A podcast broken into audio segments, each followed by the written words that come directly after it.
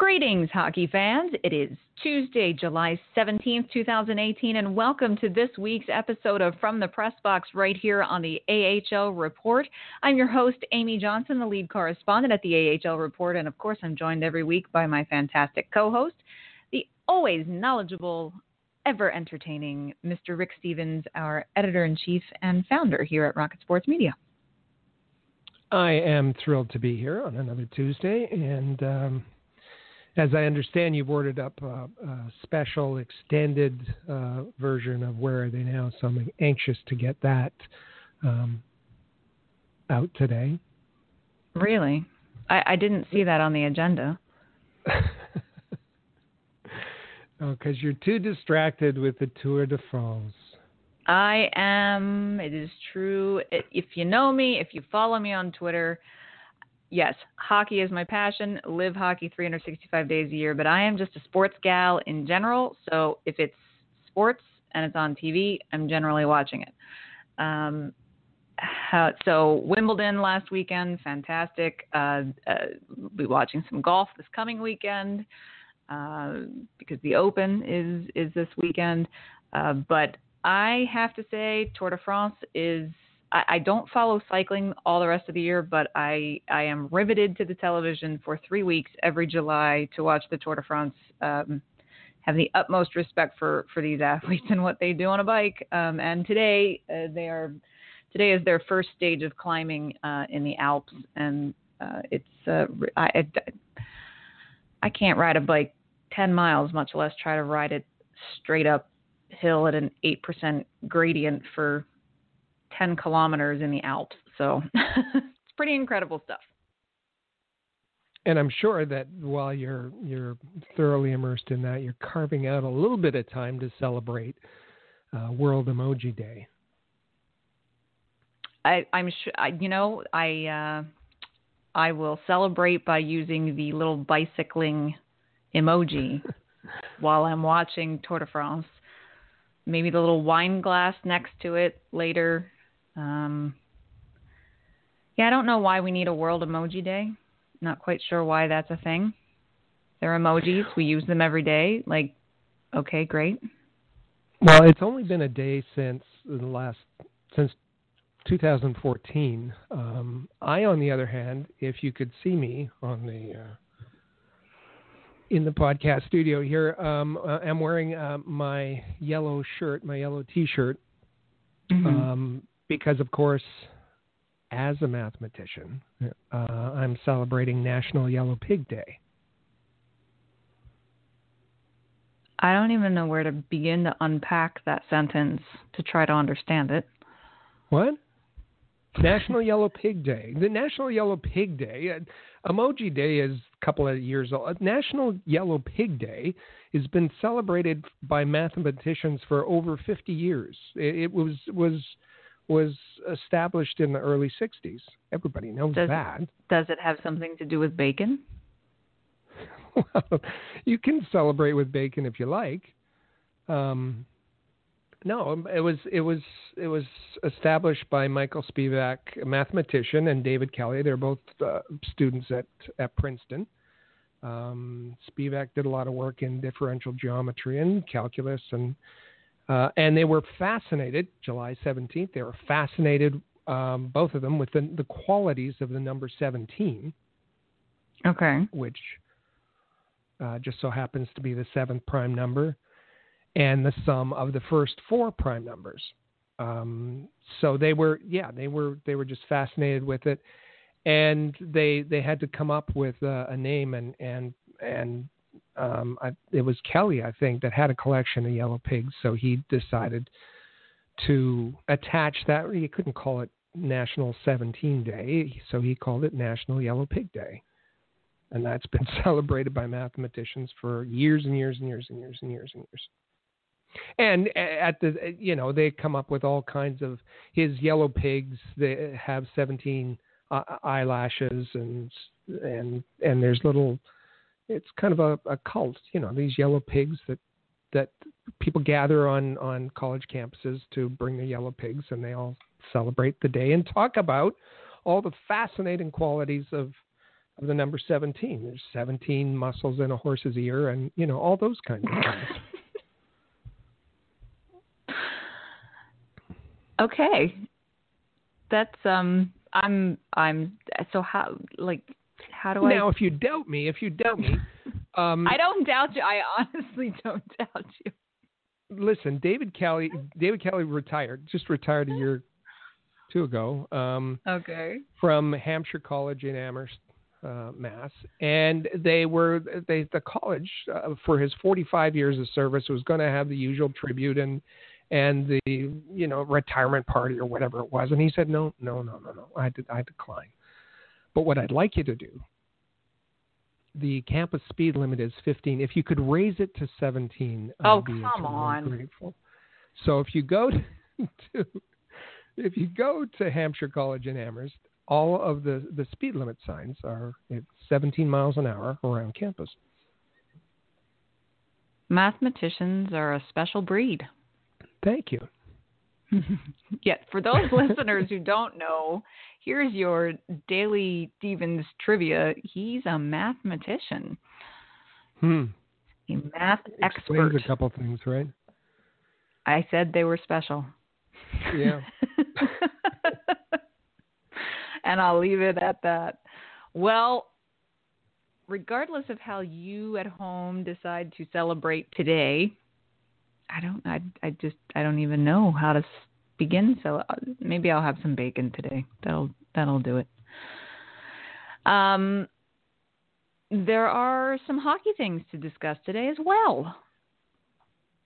Shocker. Lots of I know. famous number 17s. We could talk about Yeah. those. We could. We're not, going to, but we could. That's what we want to hear from folks. Tweet us your favorite player who's worn the number 17. That's what we want to know. Who is your favorite player who's worn the number 17? That is a special uh, tweet request for Rick Stephens to help him celebrate today. Uh, we're going to kick things off. We've just got a couple of contracts uh, to talk about the Montreal Canadiens today because they have been signing some contracts over the past week. Um, also, going to break down some commentary um, I by Marc Bergevin uh, earlier in the week during a question and answer session. Some of his responses were a little interesting. Going to also touch on some coaching news around the AHL as those hirings continue to come kind of fast and furious. Um, teams are really starting now to, to solidify their coaching staffs, and um, so, so, we have some announcements to make there. Uh, there's a player in the AHL this that's going to be playing in the AHL at least to start this year um, that I think hockey fans will want to keep an eye on. Could make for some some interesting viewing and seeing how how this young man progresses. And of course, as we teased last week, uh, the day after our show last week, the AHL did in fact release their full schedule for the 2018-19 season. So we'll touch briefly on that, talk a little bit about um, how things are shaping up there. As we believe it or not, it's the middle of July. It's it's the 17th of July, so we are less than two months away from training camps. Less than two months like we're just just about around the two month mark. Can you believe that? That's amazing. It's it's fantastic. And so we know uh, for the montreal canadiens uh, they did sign a couple of contracts this past week rick. We're going to start with the one that took place on friday uh, where after having uh, acquired him in a trade with the Winnipeg Jets on June 30th, uh, the Canadiens did in fact finally agree to terms with Joel Armia, a one-year contract for 1.85 million dollars. Um, so, one-year deal, not a ton of money. How, how are you feeling about that? That how are you feeling about that contract? Well, it's it's unclear how um, how he's going to be used. I, I as mm-hmm. as I said um, when we talked about the trade, I, li- I like Uh, I like him a lot. I followed him. Um, uh, I like when he was drafted, um, and and I think the you know the the money is is fine, um, and kind of a one year improvement contract. That's okay too. Um, I'm I'm I'm okay with it. Yeah, not bad. Kind of kind of what was expected. So glad to see um, the Canadiens not overreaching there or anything like that. Um, and then just two days ago on Sunday, um, the only player, the only uh, restricted free agent still pending arbitration for the team, Phil Danault, uh, he inked a three-year deal with the Canadiens on Sunday. Average annual value of $3.083 million per season for three years. Um, so Canadiens are, are saying, okay, Phil, we like what we see. We're going to keep you around for a while. Danault, I should note, um, his arbitration hearing was scheduled for this Friday, the 20th. And it should be noted that his wedding is this weekend. so I'm I'm gonna go out on a limb, and and the Canadiens have have jokingly, you know, alluded to this in some articles as, as well, but uh, I I can imagine that the bride to be probably probably had some influence in getting in getting this contract signed before the rehearsal dinner uh, happens on the same day as arbitration. um, it's it's to me, it's it's fair. Uh, Phil Danault is is uh, and and it was expected a three year deal, just over three million dollars. Some are saying maybe a little low, some are saying maybe a little high. I think it's fine. Um, and it again another player where um, you know ideally in in your lineup, Phil Danault is uh, has the qualities of a third line center. Um, what is going to happen this year? Um, you know, with with uh, the lineup that that the Canadiens have now, potentially, uh, Phil Danault could be your number one center. But uh, I guess lots of time between here and and opening uh, night in October.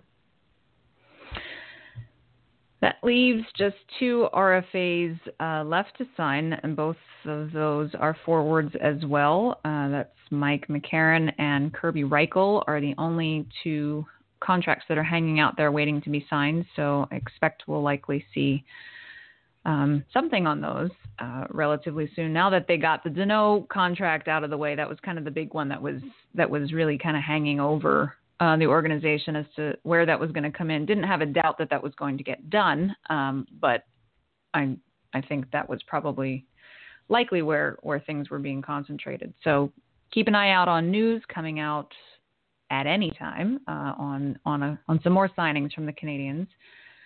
Um, and something tells me that who knows, Marc Bergevin may not be done uh, making moves this summer either. So you never know.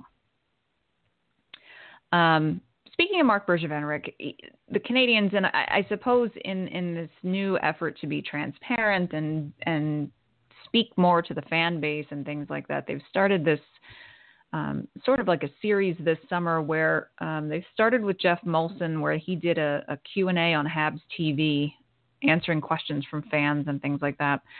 Um, Marc Bergevin did something similar this week by doing a, a Canadiens mailbag with Marc Bergevin that appeared on the site um, back on Saturday, actually. Um, and it was it was quite lengthy, to be honest. Um, some of it was a bit redundant, uh, so I'm not quite sure why they included questions that had him repeating himself 80 times. But there were there were a couple of things, Rick, that really stood out to me. Um, and the first one, I don't always agree. There's a lot of times that I don't always agree with with decisions that Marc Bergevin makes, or moves that he makes, or things that he says. Um, I but I am I I will give him credit for the things that I agree with and the things that he says that I think are correct and that are good. And and that to my pleasant surprise happened uh, with one of the questions that came up in this mailbag is in regards to newly drafted first rounder Jesperi Kotkaniemi.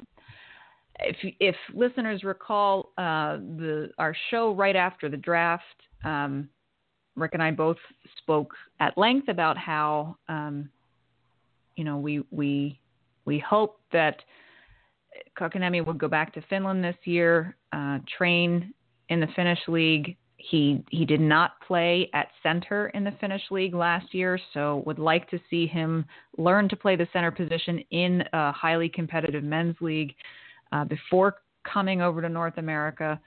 Um, and frankly, we got plenty of differing opinions about that on on Twitter and so forth. Um, pleased to say that it, at least right now, Rick, it looks like Marc Bergevin is has those same thoughts in mind. Um, there was a question that had come in and said, wouldn't having Kotkaniemi in Montreal and Laval versus over in Assat allow the organization to have more control and oversight on his development? And, and is that the preferred plan this upcoming season?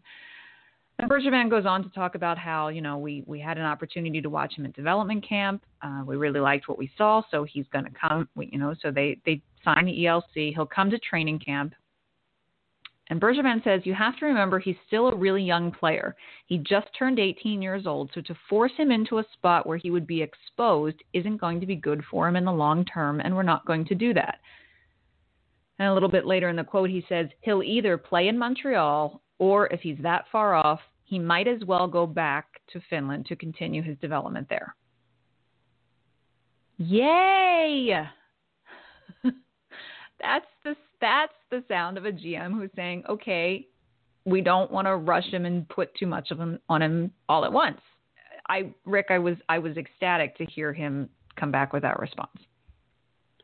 Well, and and I was too, and and oddly, it was com- it was kind of exactly the opposite of what he uh, what Bergevin had been saying uh, when he was commenting on uh, development camp. Um, mm-hmm. There, he seemed to be, um, you know, he's saying Kotkaniemi was was uh, he was taking significant strides and improving every day, and and and you know he kind of um, it seemed to me that Bergevin had started this grass fire about about Kotkaniemi being in Montreal or Laval um, in the fall, and that had kind of started to burn. And, and and you know, with the media and the fans, they started to fuel it a bit. And uh, I think I think the organization and and Bergevin himself thought, oh, okay, wait a minute, um, this is getting a bit out of hand. We need to tamp this down a bit. And uh, so you know, kind of said what we had we had said on a previous podcast that the best place for him if he's not going to play in Montreal and and and you know that's that that would be a bit of a leap from everything we've seen um, is is back in Finland and and that's a very competitive league. It's a, a, a, a probably the best league that that um, you know would would help develop him, particularly as a center. And the Canadiens now have a bit of leverage, as we talked about, uh, in asking that he play center, uh, given that he signed his his ELC, and and so it. I, I think it was just kind of saying, okay, sorry, I started something, and now we're going to walk it back a little bit um, to to bring down the expectations. Now, of course, I do have to follow that up by saying, in two questions later, he does have a comment that says, "But if Kotkaniemi shows up and he earns a spot yeah. in Montreal, he'll stay with us." So he's covering his bases. I I'm I'm hoping he goes back to Finland. I just don't think he's going to be ready, um, despite you know even if he looks fantastic in camp. Um, but we'll see. I was at least encouraged that he's not going to try to shoehorn him into Laval, um, at least today. Who knows what he'll say in a week. Um, so there were, you know, there were lots of questions that he answered. Um, he did. Someone asked him who he thought the most underrated prospect in the Habs pipeline is and, and the player that the fans should watch out for at training camp this year. Um, and I was I was a little surprised at the answer. Um, he said these kids are really young, so to tell you that Samuel Houde is going to make an impression at training camp is a long shot. But I really liked what I saw from him during development camp, and I thought. Of all the prospects that you have to choose from that you think might be underrated, that's the guy. That's that's the guy. That's the guy you pick. Not sure that that would have been my pick as far as underrated prospects in the Habs pipeline, but um, but okay. were you were you surprised at that at that choice? Well, no. Well, I mean, yes and no. Uh, yes and no, right. Cole Fonstad doesn't really fit the you know the narrative, um, so no. Toss a bone out there and, and let people get excited about it, and that yeah. seems to be. Anyway. Well, there and I think you know, Cole Fonstad is going to turn some heads, but anyway, that's a whole. Yeah, well, yeah, I think so too. Um, you know, keep in mind he did have to remind fans a few times, and so we'll take the opportunity to remind folks as well that you will not see Ryan Poehling at uh, training camp. He is not eligible to be at training camp because of his NCAA eligibility. So um, he's not going to be one contending uh, at, at, training camp um, for a roster spot this year. So don't expect to see him there. And, and Bergevin was asked that quite a bit. Um, so it's interesting. We'll see, you know, who who's going to be the next uh, executive or management person or, or even coach who who has to uh, answer questions from the fans. It's a it's an interesting new strategy that the Canadiens are, are taking on this summer. Um, where they're not just answering questions from the press, but trying to to answer the fans as well. Um, it was interesting, a little eye opening. I didn't mind it. Got some good info. Got some eye rolling info too, but you know, what what can you expect, right? Um, moving now, on before from there. We, before oh, we leave the Canadiens, the Montreal Canadiens, Yes. Um, you had mentioned. Uh, I know we're also fascinated with the number 17 today, uh, oh, and yeah. and yes, send in your your favorite number 17. Um, uh-huh. But just looking at the list of of Montreal Canadiens who've worn the the number 17. Okay. Um, and it's and it's not it's not a retired number, by the way, um, which so many are. But the last the last one to wear number 17 um, for the Canadiens was Torrey Mitchell. Uh, oh, Torrey yeah. Mitchell, who we we saw um, playing for uh, Texas in in the Calder Cup final against yep. the Marlies. Uh, before that, it was uh, a couple skip a couple generations back, and it was Rene Bourque, or a couple oh, years yeah. back, it was Rene Bourque. Um, Dustin Boyd, who we've mentioned many times on this podcast, uh, Georges Laraque has worn it. Oh, there you um, go. Benoit Brunet, who's now in the broadcast booth, um, Jean Leclair, who Flyers fans um, know quite well. Um, mm-hmm. Craig Ludwig, who I had a real nice conversation with Craig Ludwig at the draft. Um, speaking of the draft, uh, we ran into Guy Lapointe. Now, all Canadiens fans know um, know Guy Lapointe um, as wearing number five, but for a year, uh, the 69-70 season, Guy Lapointe wore number 17. And oh. what might be a, the, the, the biggest surprise here, that in the 1951 season, the man wearing number 17 was none other than Jean Beliveau, not his usual number four. Oh. So well. number 17 is very special. And Very another special. reason why we should be celebrating it today. You're going to keep National pushing this. Yellow Pig Day. Yeah. Well, we still want. Okay, so so there you've got some Canadiens uh, names and icons to choose from, but it could be a player for any any team, any NHL team, AHL team, you name it. If it's a player who's worn the number 17, we want to know who your favorite was. Um, but I, I'm there were some names in that list of Canadiens that I'm sure people are gonna are gonna jump on. You can tweet those to us at the AHL Report on Twitter uh, and just tell us who's your favorite, number 17. Um, before we move on to some other AHL news, I just want to take a moment briefly um, to touch on some sad news from um, over the weekend um, that kind of has really shocked the hockey world a bit, uh, as as it as it would with an unexpected death in the community.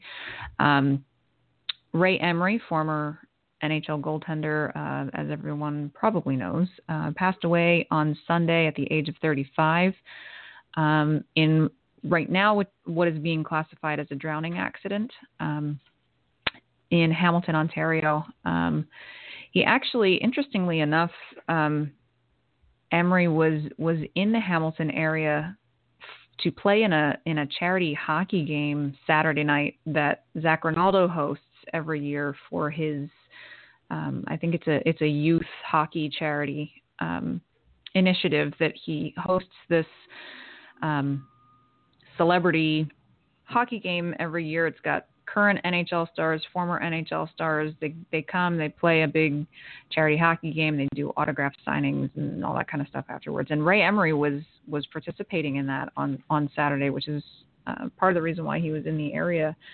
Uh, and unfortunately, um, I guess was out boating with friends and whatnot in the in the wee hours of the morning the next day uh, and jumped over the side of the boat to go swimming or something that details are are have yet to come out but he never surfaced again. Uh, so we are we certainly are sorry to hear uh, to hear about this. You never want to hear about a young man um, losing his life so early. Um, and yeah, it's been it's been interesting to see the the outpouring of all sorts of stories and, and condolences and so forth from all levels of, of hockey and players and coaches and GMs and and certainly been a prominent point of discussion uh, on social media.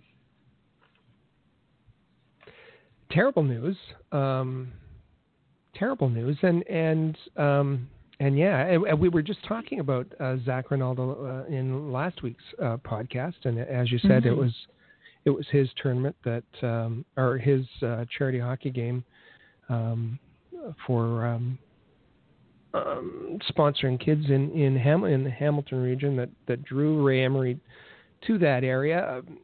you know, um, the police said uh, there was there was no, nothing nefarious about it. It uh, I think the quote was it was a case of misadventure. Um, so we don't know if you know it seems odd to be going swimming at 6 a.m. But uh, you know after a night of celebration, um, um, uh, you know that that could have brought them there and and um, and and may have contributed to to the the, the issue and and you know uh, Ray Emery has um think it's fair to say a checkered um, For history, sure. both on and on, on and off the ice. Um, um, road rage incidents. Uh, he was arrested last fall for sexual assault of his girlfriend, assault with a weapon, uttering threats. Um, you know his his on ice. I th- I think what's most remembered are are are goalie fights. I mean, goalie fights are are rare, and and you think of of Ray Emery uh, there's that notable fight him and and uh, Braden Holtby. Um, uh, that was when Emery was playing for the Flyers, and went against uh, Holtby, and um, Emery skated the length of the, high, the ice to get after uh, Holtby. And prior to that, um, back in 2007, uh, when he was with the Senators, gotten in into a scrap with with your buddy Marty Biron. Um, I was just going to say, you know, I guess I have to forgive him for the scrap with Biron. well, and and Marty said that was when when Biron was with Buffalo. Marty said I was chopped liver in that fight. Uh, he didn't yeah. he didn't do so well. Um, but in addition to all of that, I mean, he he was a backup for for um, uh, Crawford when when uh, the Blackhawks won the cup, and he's he's a, you know a, a Stanley Cup champion in 2013. Um, so there's there's and and obviously um, respected and and all the the things that uh, many are saying about his his good spirits, good nature, good humor, uh, and his his interest in being involved with uh, charitable uh, causes, and uh, as as he was on this weekend. It was really uh, really surprising, really shocking. We're very we're very sorry to hear um, of the loss of Ray Emery, and our our condolences go out to his family and loved ones uh, through this through this difficult time. Always hate to hear uh, these kinds of stories as they come out. Um, moving over to some AHL news. Um, as I mentioned at the top of the show, um, coaching coaching changes continue to uh, to come through. Um, so I'm just going to briefly touch on a few of them. Um, the Colorado Eagles, which are the AHL affiliate of the Avalanche, announced Greg Cronin as head coach. Um, in addition to that, uh, Ryan Tobler, and I'm probably going to butcher this gentleman's last name, and I apologize if I do. Aaron Schneekloth um, will serve as his assistant coaches. Both of them served um, as the head coach and assistant coach in the ECHL the prior two seasons. Uh, so that's Greg Cronin, who's got 30 seasons in coaching. He's had 12 years as an assistant in the NHL, two seasons as a head coach at the AHL level. He's he's uh, the last four years he was with the New York Islanders coaching staff, uh, three seasons of which as an assistant, and then being promoted to associate coach last season. Uh, so he takes on the head coaching position for the Colorado Eagles. Um, looks like uh, the Calgary Flames as well. Um, Joe Sorella is coming on to uh, take over some coaching duties in that organization as well. Um, and so that would be the Stockton Heat uh, that he will be he'll be heading up things there um, in Stockton. Who am I missing? There's someone else. Oh, uh, yes. Um, former Hershey Bears defenseman Patrick Wellar is coming back to Hershey now as the assistant coach of the organization uh, under new head coach Spencer Carbery. Um, Wellar is 34 years old, spent parts of six seasons with the Bears between 2008 and 2014, including when they won the champion uh, when they won the Calder Cup in 2010. Um, and uh, he was a player, an assistant coach for two seasons in the ECHL with Utah and Alaska, and then was a full-time assistant with Cincinnati two years ago, and with the Reading Royals uh, last year, which is the Flyers ECHL affiliate. Um, interestingly enough, uh, Wellar and, and head coach Carbery were teammates in the ECHL in South Carolina and won won the uh, league championship there together in 2009. So Hershey kind of rounding out things uh, for themselves as well.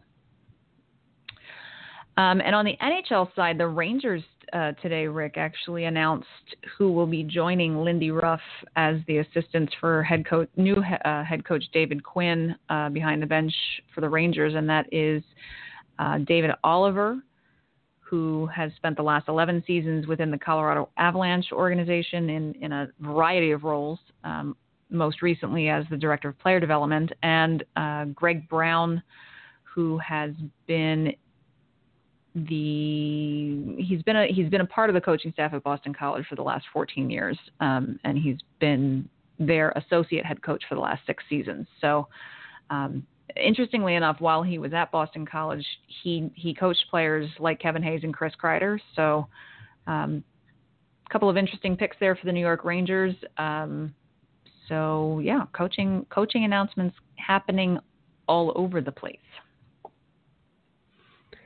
and this isn't necessarily uh, coaching an announcement, but it involves an NHL coach, and that's um, Stanley Cup winner Barry Trotz.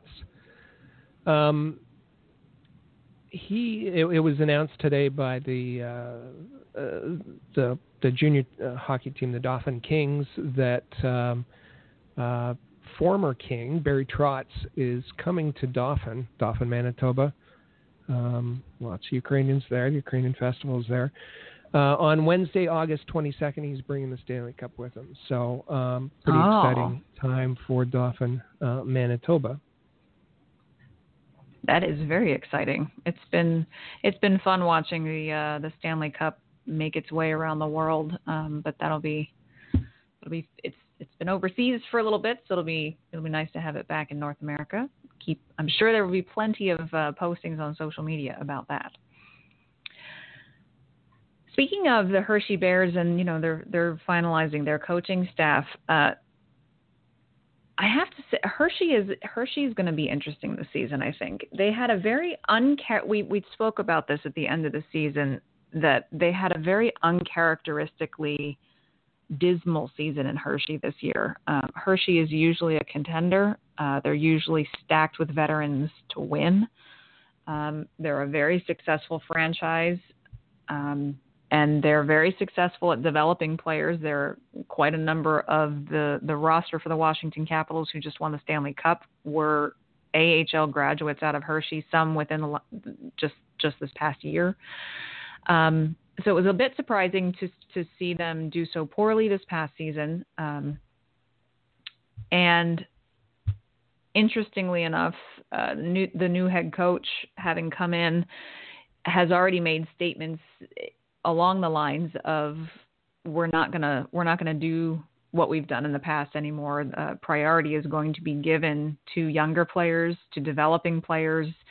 Um, they will be given priority over veteran players, uh, and there's rumor that they expect to start uh, their starting roster in Hershey to begin the season with at least six rookie forwards, um, which would be which would be pretty which would be something else um, to see. What will also be interesting is what's happening in goal. Um, Ilya Samsonov had signed his entry level contract with Washington Capitals back on May 4th. Um, not a lot's been been talked about it, but it has it it's looking very much like Washington has is saying he is going to start uh, the season in Hershey, uh, splitting the workload with Vitek Vanecek. Um, that's going to be that's going to be quite a goaltending tandem in Hershey, Rick. Um, Samsonov is, course, confident that he's not going to stay in the AHL for very long, so he's going to be uh, out there to to impress and and develop as quickly as he can. But I think that's going to be, I think that's going to be one net duo to really keep an eye on uh, when things heat up this fall. Well, we are going to Colorado. There, that spot. Um, there's Phoenix Copley, and but but Samsonov has, you know, uh, there's there's uh, reason to believe that he he could be um, able to move up into to that backup position um, sometime during the season. Probably, you know, certainly one of the best uh, goaltending prospects uh, outside of the NHL, outside of North America last mm-hmm. last year, and um, you know he's he's uh, we, have seen him in in um, uh, the World Juniors. He has a silver and a bronze um, medal to his his credit. Uh, we saw him. Uh, he's got a Gagarin uh, championship to his name in the KHL. Um, so uh, I I think there's there's there's a good possibility there, and as you said, it's uh, it's it should be a pretty decent goaltending tandem in Hershey, uh, to, at least to start. Absolutely. Um, interestingly enough, you know, he's he's really committed to.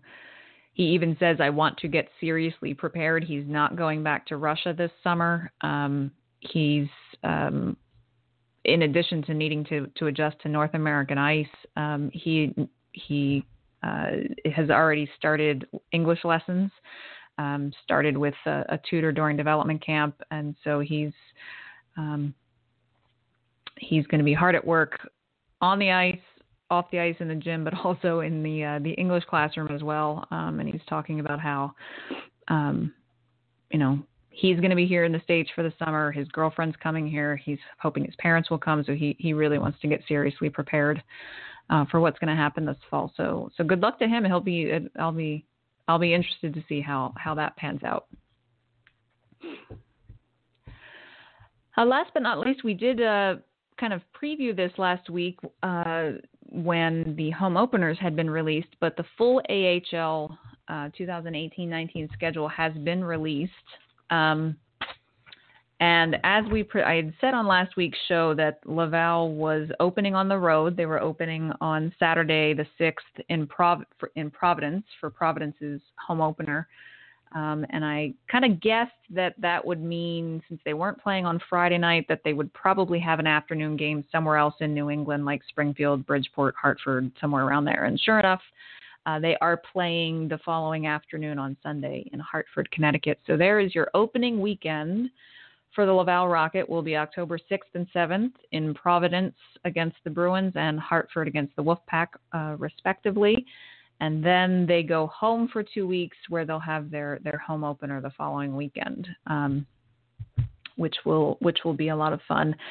There are some different looks to uh, schedules this year, and not just not just for Laval, but overall. Um, the league is working diligently on getting away from three and threes. And so that's meaning that there's a lot more weekday games. Um, there are there are Wednesday games almost every week, even for Laval. Um, and you're seeing Monday games and Tuesday games and Thursday games, and um, so try I, and and rightfully so. A, a three game and three day weekend is never easy on players, coaches, bus drivers, you name it. Um, but it also means that in an effort to get away from that, that games have to be spread out through the week a little more. So travel's a little crazier uh, with Cleveland now coming into the Eastern Conference. Um, Laval will visit Cleveland twice and play four games total there. Um, they and Cleveland will will come to Laval twice. So um, two cities now that are that are very long distance, Cleveland and Charlotte, uh, for Laval to travel to. But it looks to be uh, it's going to be an exciting season, and and everything starts Saturday and Sunday, October sixth and seventh, in New England. It's going to be good. And certainly, uh, you know, a different schedule, but um, um, a very different team um, uh, than than last season, and uh, for the Laval Rocket. Um, I was taking a look at at players who are still kind of available uh, overall in in the league and and and of interest.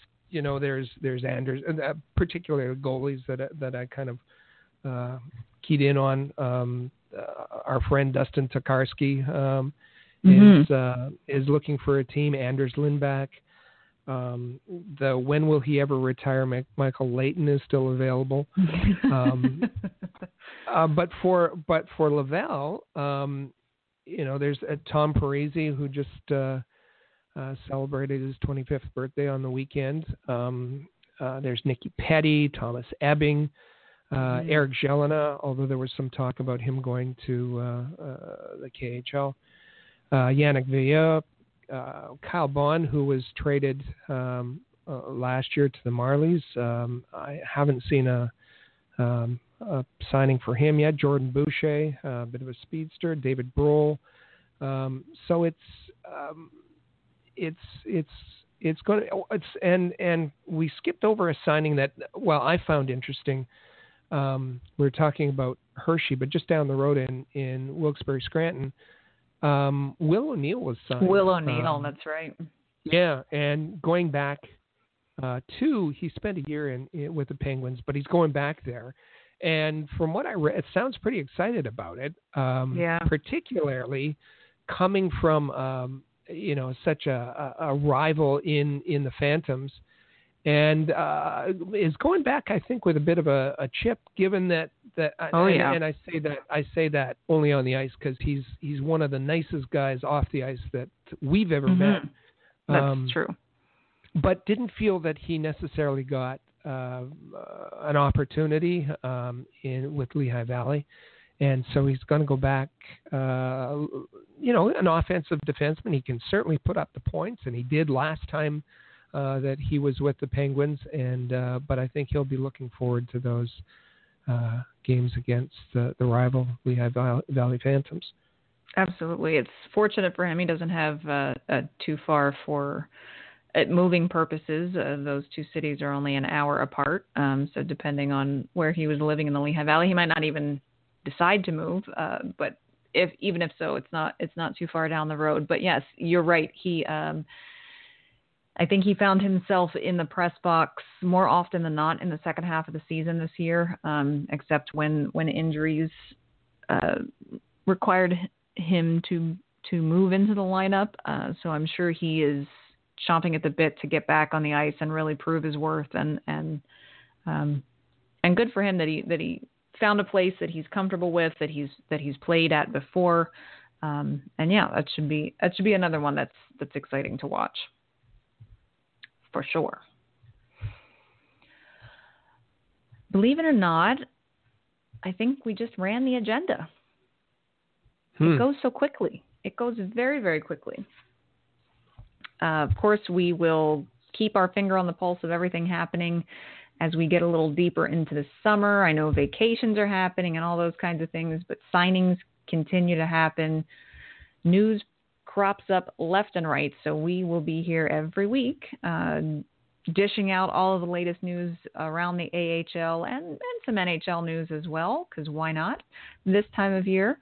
Uh, if you have news that you'd like us to hit on, you can always uh, reach out to us on, on social media. You can tweet to us at the AHL Report. You can find Rick on Twitter at AllHabs, and you can find me at Flyers Rule. Uh, always happy to talk to our fans and hear from you and think, hear about some things that you might want to hear about and talk about as well. Um, and speaking of AHL news, um, Yeah. we should mention, we should highlight the return of uh, the headlines, um, the weekly headlines Yes. on AHL Report that's um, right. by the lovely Joseph Whalen, uh, who puts together, uh, you know, in the summer when when when you haven't got a lot of time to um, to daily pay attention to AHL news, you can go for your once a week uh, fix a capsule uh, article that uh, where he puts together everything you need to know about what has happened, what's gone on in the AHL uh, from the previous week. So um, that's out every Monday, Sunday. I believe. Sunday. Every Sunday. Every Sunday. I read it on Mondays, but That's fine. You're allowed. Thanks, it- you- Joseph. thank you, Joseph. You can look for that every Sunday. Uh, it's it is back by popular demand, and uh, it is it's a great resource to get all of your AHL news for the week all in one digestible spot right there. Uh, so be sure to check that out. Uh, until then, have a wonderful week. Enjoy celebrating number 17 Chartreuse Pig Day, whatever it's whatever it's called. I'm not I'm not quite sure. Have some bacon today. Uh, enjoy whatever sports you're currently watching. I'm going to get back to the Tour de France and uh, and some hockey coverage. And uh, be sure to join us here next week, next Tuesday, for another great episode of From the Press Box. On behalf of everyone at the AHL Report, have a great week.